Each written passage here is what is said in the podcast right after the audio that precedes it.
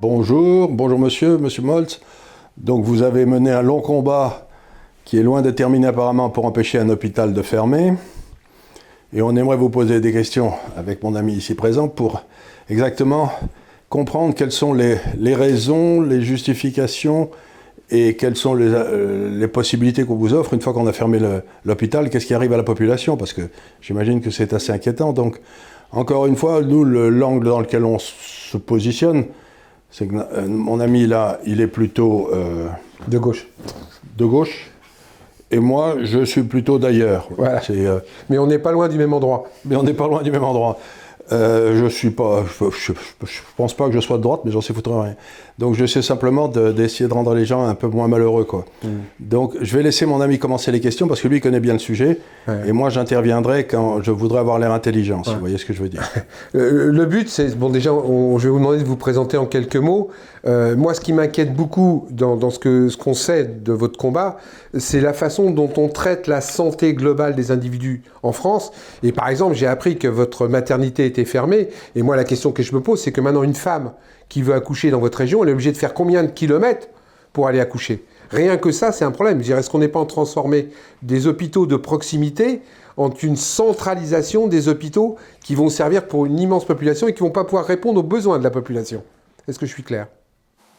Alors oui, c'est, euh, bah, vous, connaissez bien le sujet, c'est vrai, c'est un problème. Et d'ailleurs, vous avez touché du doigt déjà l'un de nos arguments pour le maintien de la maternité, c'est le problème de la distance, le problème de la proximité. Parce que cet hôpital du Blanc, qui d'ailleurs, pour être exact, n'est plus un hôpital, il est, depuis qu'on a fusionné avec l'hôpital de Châteauroux, il est un site euh, de l'hôpital de Châteauroux. Donc cet hôpital du Blanc, avait au départ était un hôpital, comme on dit, MCO, médecine, chirurgie, obstétrique. Et donc il correspondait bien aux besoins de la population. D'autant plus qu'il n'y a aucune autre offre à moins de 100 km.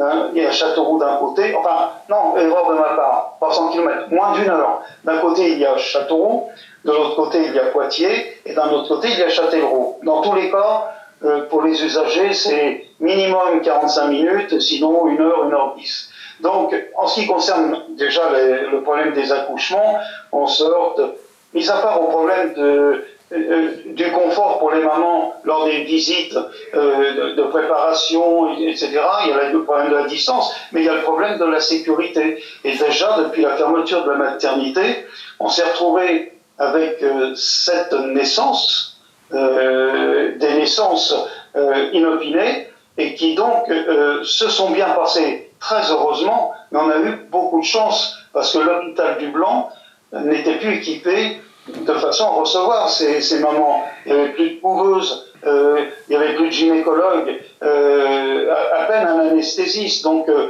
dans le cadre d'une intervention dans l'urgence, on était désarmés. Heureusement, tout s'est bien passé.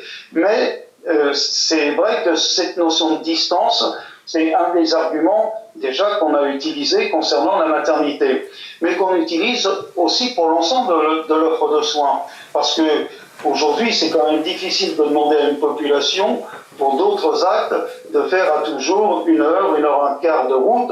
Et en plus, c'est en contradiction, mais alors euh, complète, avec euh, le problème aujourd'hui de l'environnement qui est de plus en plus repris euh, par tout le monde, par l'État, par tous les mouvements politiques.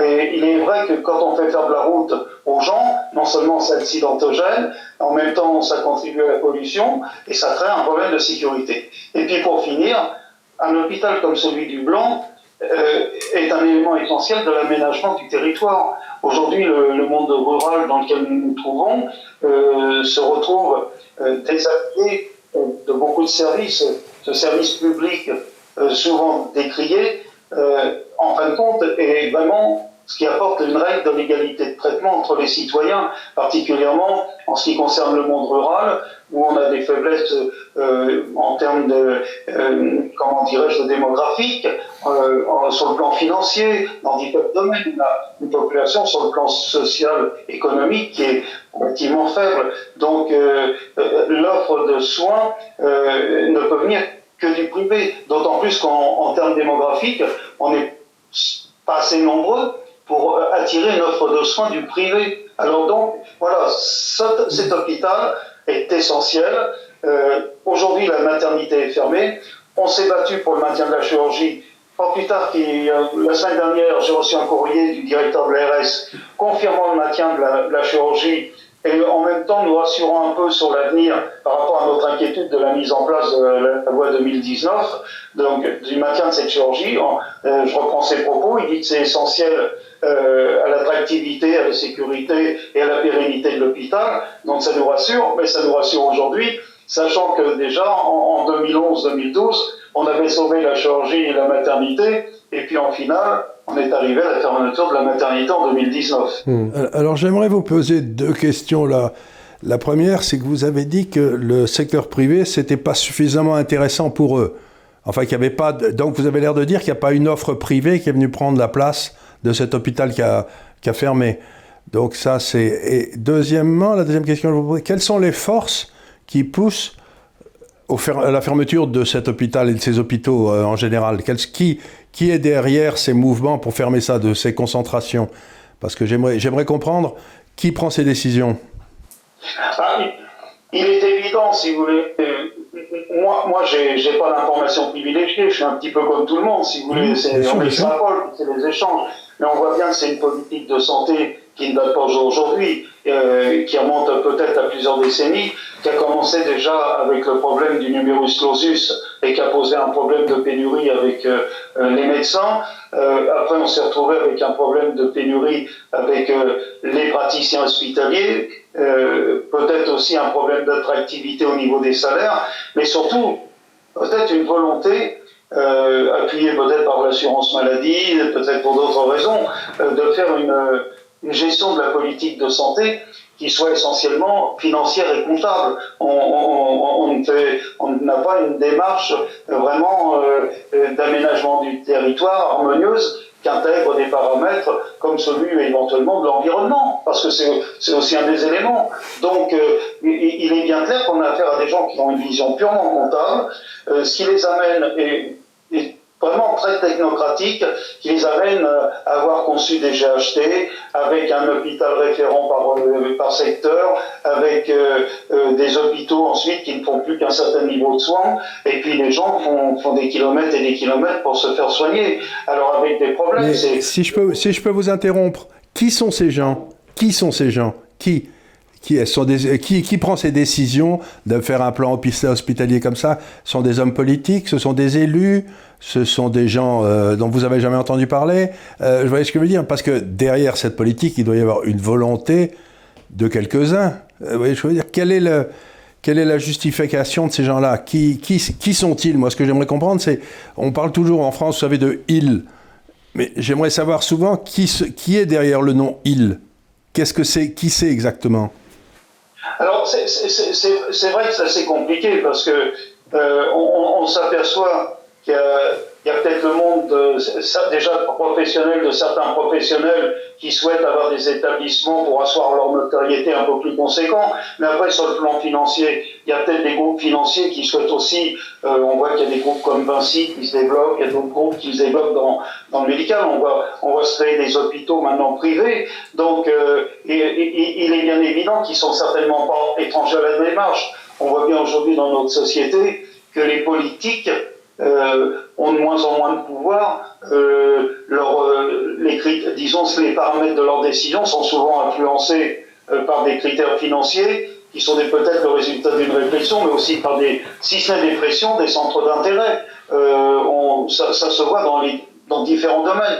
Et malheureusement, on peut craindre que la santé soit un peu victime, un, peu victime de ça. Ce qui, est, ce qui est très grave pour le coup, c'est qu'on a pu aujourd'hui une, politique en, en France qui soit une politique euh, euh, faite par des hommes politiques avec un sens du pays, un sens euh, de la République, de l'égalité de traitement, etc. On a des, des, politiques qui sont un peu formatés, qui sortent de grandes formations, je respecte leurs compétences, mais on voit bien qu'ils ont un raisonnement qui les fait sortir complètement de, de la fonction politique des hommes qui étaient en responsabilité il y a 20, 30, 40, 50 ans, qui avaient peut-être et peut-être même plus loin d'ailleurs, qu'il y avait euh, dans, les paramètres, il y avait un rapport entre l'être humain et, la finance, tout, s'équilibrait. Mais il y avait d'abord peut-être même l'être humain. Aujourd'hui, c'est complètement dénué. Il y a, je pense, essentiellement des, centres de profit. Alors, il ne faut pas non plus tomber dans un truc manichéen. Si j'ose dire. et dans le service public, il y, a, la formation dans les CHU, il y a beaucoup de choses qui fonctionnent, mais vraiment pour l'offre de soins, pour l'intérêt euh, du citoyen qui habite en zone rurale, on s'aperçoit que dans la santé, comme dans d'autres domaines, aujourd'hui, euh, bah, on ferme des services et on passe ça au privé, parce que derrière, il y a des, lobbies, il y a des centres d'intérêt, et c'est le citoyen qui, qui bien sûr, en, en, en les pots cassés. Vous voyez, euh, quand je parlais du privé aujourd'hui, dans d'autres domaines de la santé, on peut se faire soigner aisément, on, s'aperçoit que on peut avoir des, des rendez-vous euh, plus facilement dans, dans, certains services avec des surcoûts, des surcoûts qui sont pris par les mutuelles. Oui, mais le problème des mutuelles, euh, d'un côté, on dit qu'on veut désengager les, le, comment dirais-je, le déficit de la santé, on veut désengager le déficit de l'assurance maladie, en désengageant, en, en, en, enlevant du service aux citoyens, mais le service, il en a besoin, donc il peut l'avoir, comment? Bah, En payant euh, euh, via, via, via d'autres systèmes qui sont les mutuelles. Mais les mutuelles, en fin de compte, ce que le citoyen ne va pas payer en impôts, il va le payer en payant des cotisations de mutuelles. Donc euh, tout ça, c'est c'est assez, assez, assez embêtant comme système. C'est un monde de l'apparence pour moi qui permet de dire que tout va bien en France dans la santé. Et on, transmet, on transfère le problème sur les mutuelles au niveau des hôpitaux. Et après, démerdez-vous. Celui qui peut payer, tant mieux. Celui qui ne peut pas payer ne peut pas se faire soigner. Moi, ce qui me gêne par rapport à, à ce que disait Charles, euh, c'est que je, je regrette que le fait qu'une maternité reste ouverte ou pas, c'est uniquement une gestion comptable vous m'arrêtez si je me trompe, mais j'ai cru comprendre qu'en dessous de 500 accouchements par an, on fermait les maternités. Mais ça, je me dis, une année, ça peut être 500, l'autre année, ça peut être 700. Comment un service d'accouchement peut uniquement être géré de façon comptable? C'est ça que je reproche à ces gens-là. C'est-à-dire que ce pas des gens qui sont sur le terrain, c'est des gens qui décident d'un seul coup, parce qu'ils sont dans un bureau à Paris, qu'il n'y a pas eu assez d'accouchements dans tel endroit, donc on ferme. Et ça, c'est pas logique, parce que c'est pas la notion pour moi d'un service public au bénéfice de tous. Ça doit pas être une gestion comptable. On doit fermer des services qui sont mal orientés, qui travaillent pas bien, etc. Mais on ne doit pas les fermer uniquement sur le critère du nombre. Ça veut rien dire. Si demain, il y a deux usines qui s'installent dans un coin, trois immeubles qui se construisent, le nombre d'accouchements va exploser. Et là, qu'est-ce qu'on fait une fois que c'est fermé? On ne peut pas la rouvrir, la maternité. Donc ça doit se faire sur plusieurs années et en fonction de critères plus précis. Or, c'est pas ça les fermetures, c'est le nombre. 501 accouchements, je ferme pas. 499, je ferme. Et ça, c'est pas logique pour moi. Charles, tu veux Non, mais. Ce que, ce, que, vous évoquez là, sur ce seuil des naissances, euh, on, s'aperçoit que c'est un mauvais prétexte. Parce que bon, ce qui, ce qui, a été évoqué par rapport au nombre de naissances, c'est une question purement de sécurité. Euh, l'administration, on va dire, prétextant qu'une maternité qui n'a pas assez de naissance euh, a des professionnels qui ne pratiquent pas assez. Oui, c'est la deuxième ah. excuse, ça. Ça, c'est un argument. Euh, vous ne pratiquez pas assez, nana, donc voilà. C'est un des arguments. Bon. Nous, on a eu le cas au blanc, mais bien avant la fermeture, bien avant le combat de 2011, où justement il y avait euh, c'était Damoclès, nous, c'était les 300 naissances. Alors, les 300 naissances, à l'époque, il y a eu une chose de très astucieux qui a été faite. Euh, il y a eu un rapprochement, grâce aux praticiens, entre Châteauroux et Leblanc, ce qui fait qu'il y a un, accord qui a été pris entre les deux maternités, et que donc euh, Châteauroux euh, envoyait ses professionnels au Blanc, donc des gens qui faisaient 1500 en naissance. Le chef de service du Blanc était quelqu'un de Châteauroux qui était détaché. Et en fin de compte, euh, on présentait un résultat, on accumulait Châteauroux le blanc, donc en termes de nombre de naissances. Donc on pensait qu'on échappait à ce problème. Hein. Et par contre, euh, ils avaient toujours l'idée, parce que de fermer des maternités, soi-disant pour des questions euh, de sécurité, mais ensuite ça a été pour des questions financières disant oui mais voilà euh, compte tenu qu'il faut tant de gynécologues obstétriciens qu'il faut autant d'anesthésistes parce qu'une maternité c'est une permanence 24 heures sur 24, 7 jours sur 7, hein, gynécologue obstétricien, anesthésiste, bloc opératoire, sage-femme, etc. Ça a un coût. Et donc là, comment vous dire, non mais là, ça coûte beaucoup trop cher et on ferme. Donc, nous, on s'est battu aussi sur ces, ces, ces, histoires de coûts qui sont inacceptables. Et en fin de compte, à un moment, on nous a sorti à nouveau le problème de la sécurité. Et là, ils ont trouvé quelque chose qui était pratiquement imparable. Ils ont découragé déjà le personnel. Et puis ensuite, euh, amenant des gens à démissionner, euh, on s'est retrouvé dans une situation où, soi-disant, ils n'arrivaient pas à recruter des praticiens. Et voilà. Et c'était complètement fallacieux parce que nous, on avait réussi à monter un dossier où on avait trois gynécologues obstétriciens, des gens, je ne sais pas si vous connaissez les différents niveaux de maternité, maternité niveau 1, niveau 1, des gens qui évoluaient longtemps, qui étaient en chef de service d'une maternité de niveau 2 et qui, qui, qui s'engageaient à venir au blanc, donc avec deux autres de ses collègues du même niveau et qui s'engageaient à venir pour assurer le fonctionnement de la maternité du blanc. On a présenté ce dossier et il n'est jamais passé parce que de toute façon, c'était quoi leur but? C'était, après la fusion des deux hôpitaux, de fermer la maternité du Blanc, en n'appuyant que sur la maternité de Châteauroux, en pensant peut-être du côté de Châteauroux qu'ils allaient récupérer les, 300 naissances du Blanc, ce qui n'a pas été le cas de toute façon et qui, pose le problème au Blanc, le problème de la distance pour, pour les futurs mamans. Mais là, vous voyez, après, on se retrouve aussi avec la problématique euh, disons, du, salaire.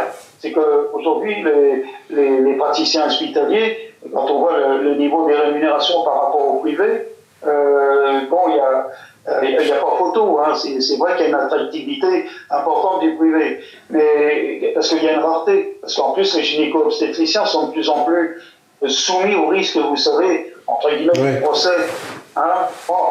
on, est, dans un, grand problème. Moi, ce que, je ressens comme. C'est un manque de volonté euh, de nos dirigeants hein, de répondre à un problème qu'on a réellement. Euh, c'est celui de fermer des établissements de proximité en créant des risques, bien sûr, pour les populations et en accélérant en plus le processus de désertification. Parce que nous, euh, cet hôpital, sa maternité, sa chirurgie, c'est aussi un élément d'attractivité pour la population. C'est clair que des petits jeunes qui s'installent, et moi j'en connais, qui pensent à faire des enfants, à un moment donné vont regarder à se rapprocher de l'endroit où ils pourront accoucher dans de bonnes conditions plutôt que de partir à 200 km. Donc ça favorise la diversification. Ce qui est, ce qui est à l'inverse des politiques annoncées, en plus. Donc pour moi, il y a un gros malaise. Complètement. Complètement. On est, mais c'est, on est, on est, de toute façon, c'est aussi euh, le, problème de, de, de, ces gouvernements successifs qui, qui se contredisent en, en, en permanence euh, dans, dans, les propos qu'ils et dans les arguments, parce que euh, il y a toujours des, vraiment des contradictions inacceptables. Il y a surtout une chose qui compte, sont les faits. La réalité, c'est que on diminue euh, le service public, l'offre de soins, et, et, donc on, crée des problèmes à des régions euh, qui sont importantes, parce que le, monde rural, c'est 80% du territoire. Qui, qui, a, qui, après vont hurler et demander des subventions pour continuer à exister, alors qu'ils pourraient exister par eux-mêmes. C'est le, le serpent qui se mord la queue. Et alors, dans, dans ces hôpitaux, dans ces hôpitaux, exactement comment, je, je suis un béotien, euh, est-ce qu'il y a eu un changement dans le financement des hôpitaux qui a amené euh, cette prise de contrôle des comptables? Est-ce qu'autrefois c'était plutôt financé localement? Est-ce que c'est devenu financé nationalement? Vous voyez ce que je veux dire? Est-ce qu'il y a eu une espèce de prise de contrôle des finances par une organisation centralisée alors qu'avant c'était plus décentralisé, c'est-à-dire que c'était plus de la responsabilité du Conseil général ou je ne sais pas? Est-ce qu'il y a eu un changement?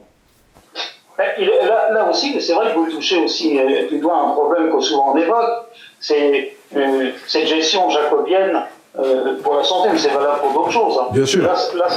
Hein, et, c'est vrai qu'aujourd'hui, euh, c'est un problème, et c'est un problème national, mais que nous, si on va dire, on est dans l'ensemble dans le domaine de la santé, ça concerne particulièrement la santé. Et cette vision, cette gestion jacobienne n'est pas la bonne. Aujourd'hui, il faudrait que les pouvoirs reviennent au moins déjà pour les régions dans ce domaine-là, parce que ce sont les plus à même. Alors c'est vrai que euh, ont le pouvoir de travailler euh, sur le, contrat local de santé, sur des choses comme ça dans les établissements. Mais le, pouvoir, il est quand même au départ, c'est les paramètres qui sont quand même donnés par le ministère de la Santé via les ARS. Hein, donc euh, là, là, il y a un vrai problème, parce que vous avez raison, le problème c'est le financement, et, là, bah là on, est à la merci des décisions gouvernementales.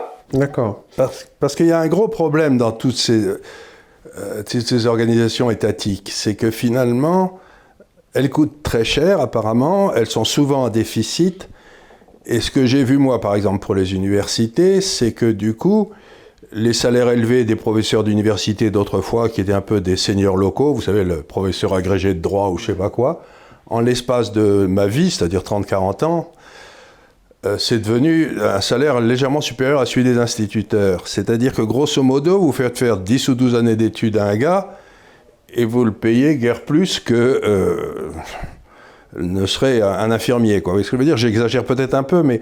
Et, donc, on se retrouve dans un système où les gars qui se sont donné beaucoup de mal pour être les mieux formés euh, ne sont pas à leur prix. Ils ne sont pas payés du tout comme une vraie lettre. Et bien, et malgré ça, on a des déficits considérables.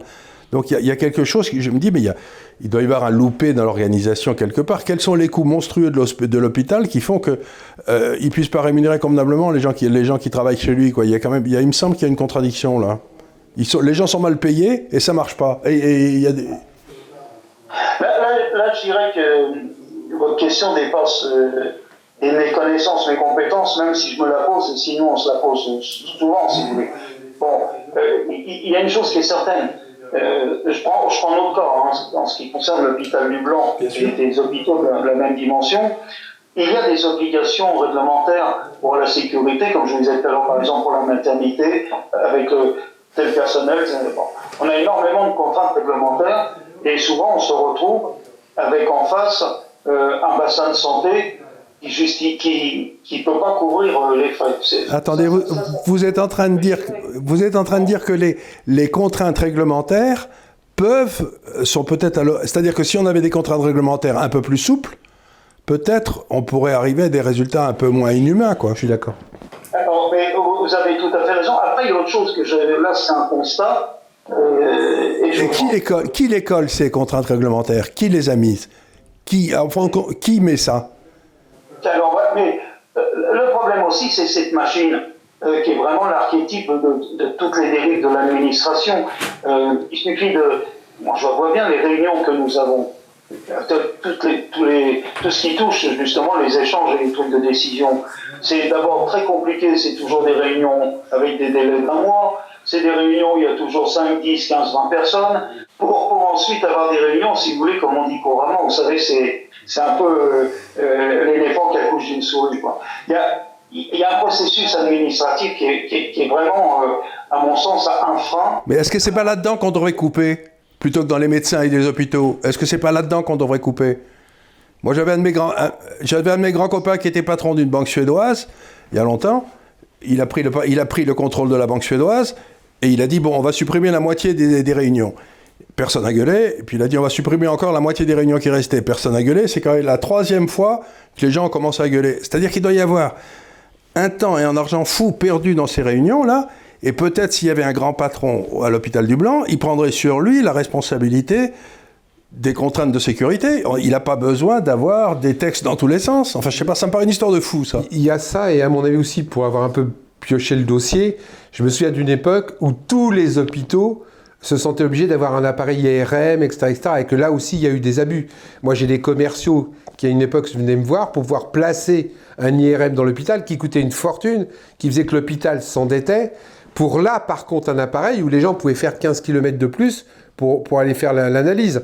Et que c'est vrai que tout ça, ça a participé à une gabegie financière qui fait que euh, au lieu de voir le fonctionnement interne, on a préféré supprimer. Donc on a bien compris que de toute manière, c'est pour moi, et un petit peu pour Charles, complètement illogique, qu'on ferme les hôpitaux uniquement sur un, sur un constat euh, financier de rentabilité. Un hôpital, c'est pas fait pour être que rentable. Et malheureusement, pas ça. Par contre, il y a un autre, un autre dossier qui nous intéresse par rapport à votre secteur. C'est une histoire de train qu'on est en train de supprimer. Est-ce que vous pouvez nous en dire deux mots? Non, alors là, là, si vous voulez, Il va falloir aller vite parce que nous, nous sommes, nous sommes en train, je suis en train. Il y a des gens qui me, font, qui me font les gros yeux en me disant mais non, mais non, mais on s'en fout, vous dites ce que vous avez à dire parce que c'est beaucoup plus important que le temps. Allez. oui. Nous, si vous voulez, on a, on a- on a été présents euh, lors d'un- d'une manifestation du comité de défense du train d'Argenton par soutien, parce que nous soutiennent pour l'hôpital, parce qu'encore une fois, tout ça, c'est la défense de notre monde rural, hein, c'est- c'est c'est- c'est un tout. Donc, euh, par rapport à ça aussi, on, se retrouve euh, peut-être dans la même problématique, hein, effectivement, avec le problème de fermeture de lignes. Il y, avait un train au blanc, euh, encore en euh, il y avait des voies encore en 95. Donc euh, tout ça, ça a été fermé. Et on s'aperçoit, par voie de conséquence, ensuite, ça crée des, des, problèmes pour euh, certaines activités, pour, euh, pour le transport, etc.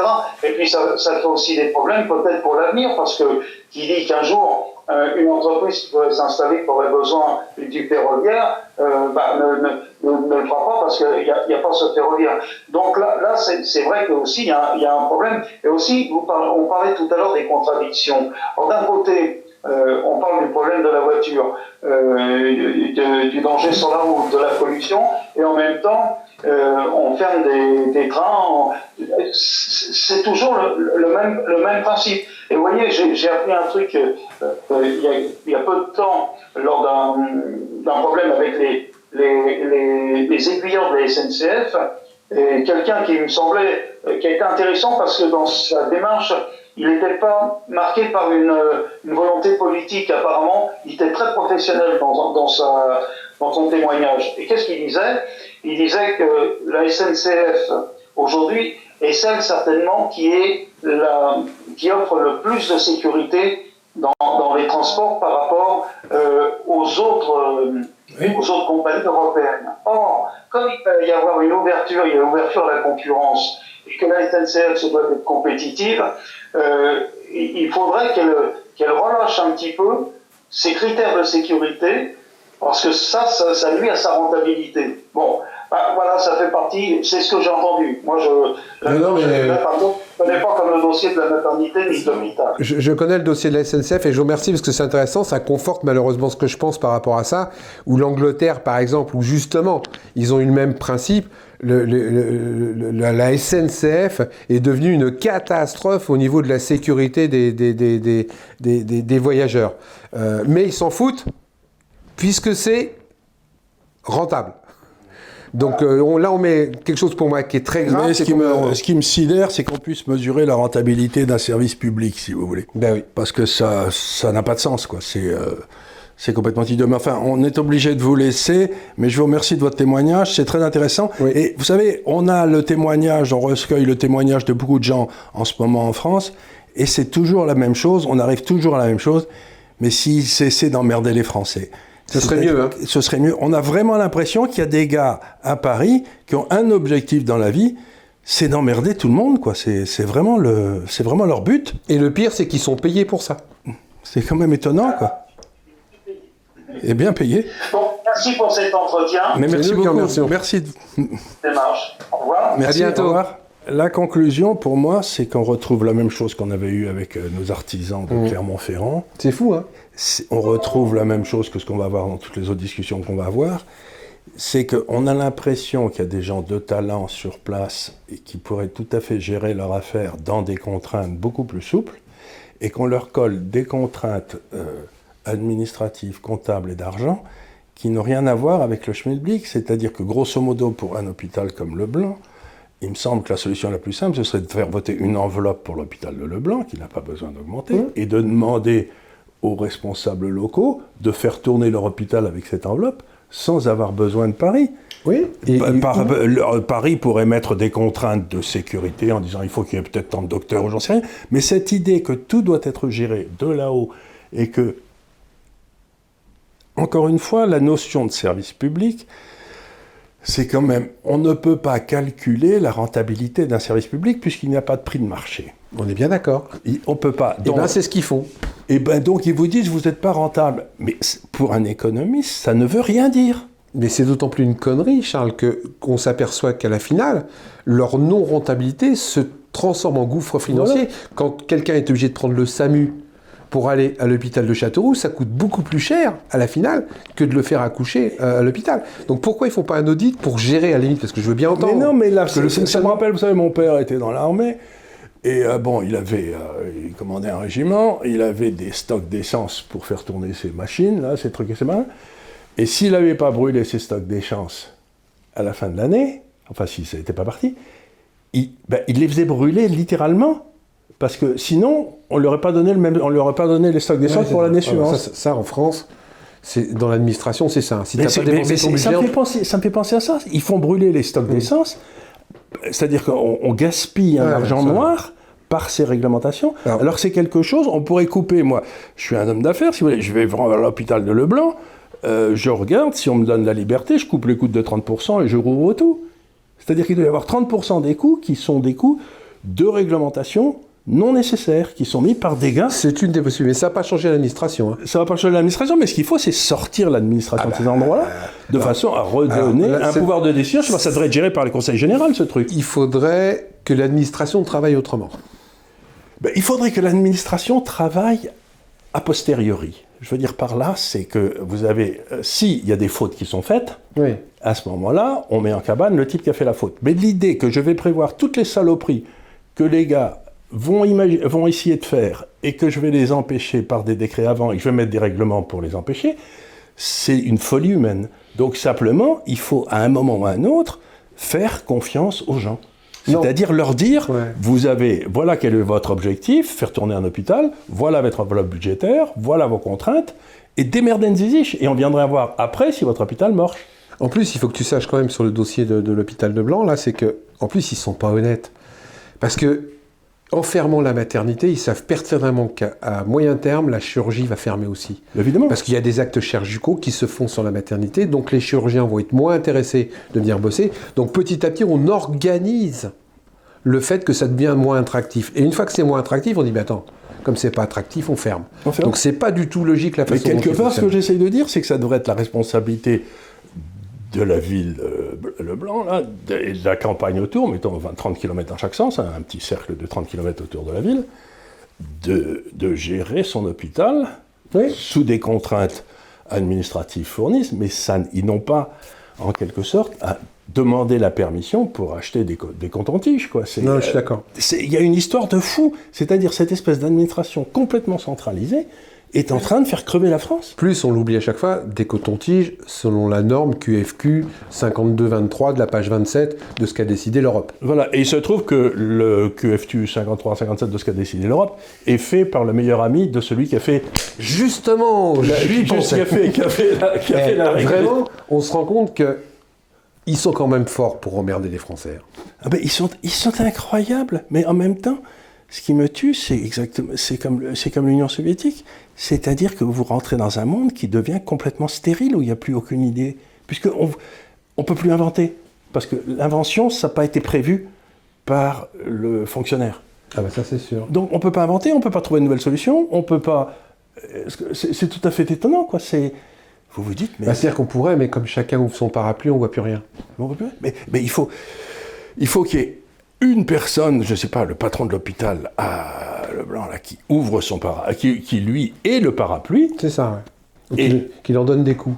Et qui, non, mais qui soit le parapluie, qui prenne sur lui la responsabilité. Oui, mais malheureusement, en France, les gens, excuse-moi le terme, hein, ont plus forcément de couilles parce qu'ils ont chacun a peur de, dès que tu bouges, tu te fais assassiner. Donc tous ces mecs-là qui ont tu fais assassiner par les mêmes. Oui, oui, mais comme ils, ils, font tous une carrière, ils bougent pas. Moi, j'ai vu des directeurs régionaux de l'ARS trembler de peur parce que s'ils prenaient pas la décision qu'on leur avait dit de faire dans le bureau euh, du côté de, de, Bercy ou du ministère de la Santé, leur carrière était foutue. Donc les mecs n'ont pas les couilles de s'affirmer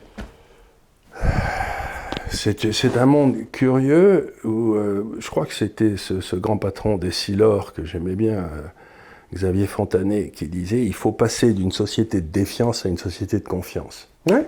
Et bien là, c'est l'archétype de la société de défiance. C'est clair. Et le détriment, et ceux qui morflent, c'est les femmes enceintes qui accouchent dans des Et conditions. comme pas possibles. toujours, c'est les utilisateurs. Ouais. Le petit. Le celui, petit, celui, celui qui ne peut pas se défendre, celui qui Celui peut rien dire défendre. et qui subit. On est d'accord. Arrêtez d'emmerder les Français. Exactement.